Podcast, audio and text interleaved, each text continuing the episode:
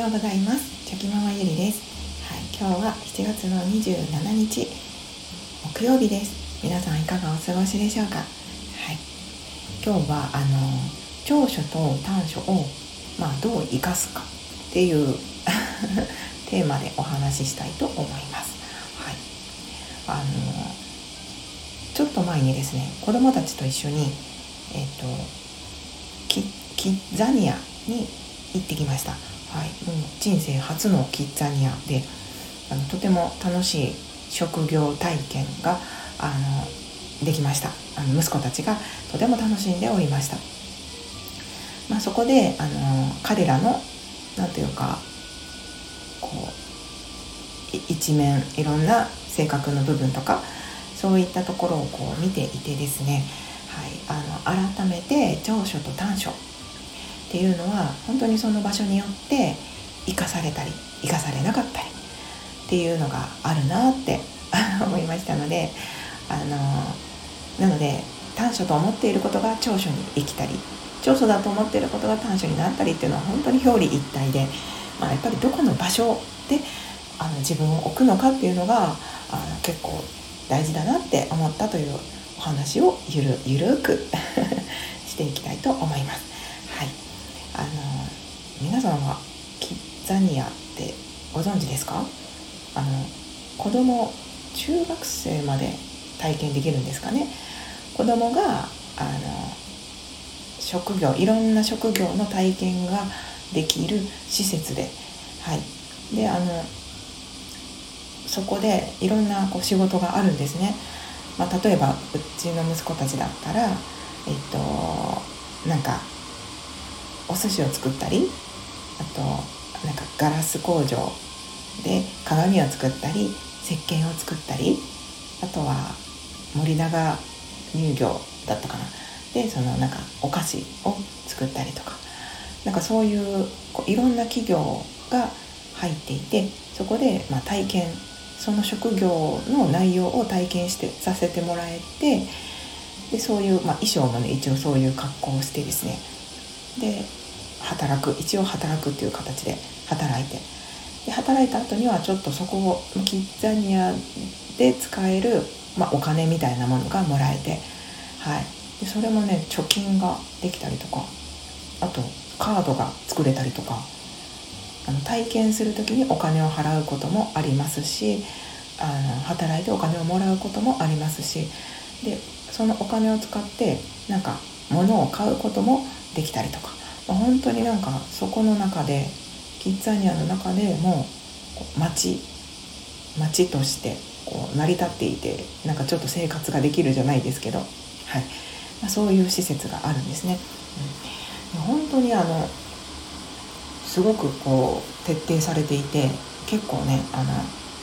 そのスタッフの方お店の方はやっぱりその子供が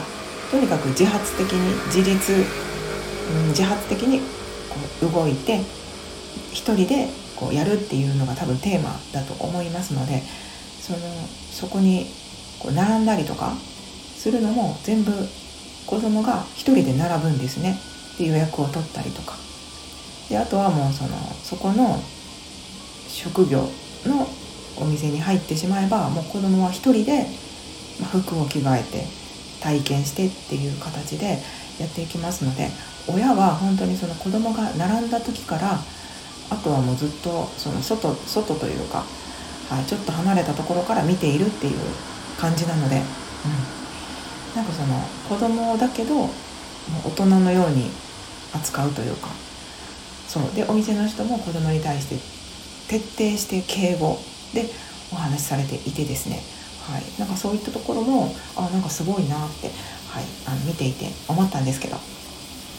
でまあまあそういうところであの彼らの、まあ、初めてですよね。あの彼らがどういう動きをするのかとか、まあ、私も結構楽しみだったんですけれどもあのその場所で、はい。まあ、結果どうだったのかというと本当にその長男も次男もですねあの初めての場所でもこう物おじせず全然一人でこう知らない人と混ざっていろんな体験をしたりとか。でなんならその一緒にいる子どもたちに話しかけてなんかすぐに友達になってたりとか。あとはその長男と次男あの別々でちょっとこう行動してたんですね、はい、あの二手に分かれてというか大人が1人子供が1人という形で二手に分かれて行動してたんですけど長男は長男であのもう自分がこう気になるところがあればお店の人にこれはどういう体験ですかみたいなことを聞いてで今予約できますかとかもう本当にその大人がついてても大人の手を借りず自分で疑問があれば聞いてたしあのとにかく行動してたんですよね。で次男は次男であの本当に話しかけそうお店の人に話しかけたりとかうんあの楽しんでこうやっていたので、はい、なんかあの そこは彼らのあの、まあ、長所というかあの良い一面を見れてよかったなと思いました。っていうのもあの普段はですねあのうちの息子たちは本当にあの騒がしくてですねはい もうどこに行ってもこう目立ってしまうというか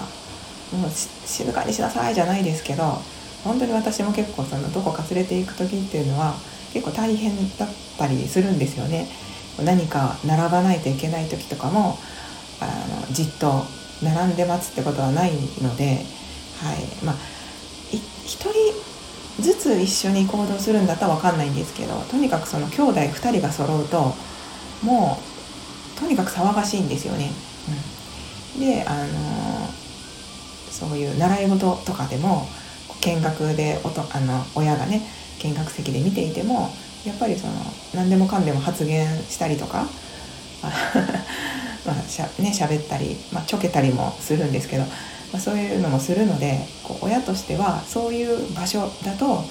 う本当に静かにしてほしいしちょっとおとなしくしてほしいしああもう困るなっていつも思ってたんですけど、ま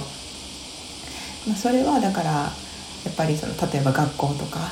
あの習い事の場所とか何か並ばなければいけない施設とか、まあ、そういったところではそれらがま短所として目立ってしまうんですけどあの キッザニアみたいなああいう施設に行って自分たちで動いて、まあ、楽しむみたいな環境にいた時にはもう先ほど言ったように物おじしないとか積極的に声かけができるとかわからないことは自分で発言して聞くことができるとかまあ、そういうことにあそういうことが長所として生かされてきますのでなんかそのやっぱりこうどこにどの環境にいるかでうん長所と短所っていうのは本当に長所になったり短所になったりもうあのオセロのように、はい、表に帰ったり裏に帰ったりっていうことになるんだなって、はい、いうのを思いました。なのでその、まあ、子育て中ってどうしてもそのあこういう時こうだったらいいのになとか思ってしまう瞬間っていうのはよくあると思うんですけれども、まあ、それが今は今この場所ではこうだけどっていう、まあ、その瞬間にそう思うことで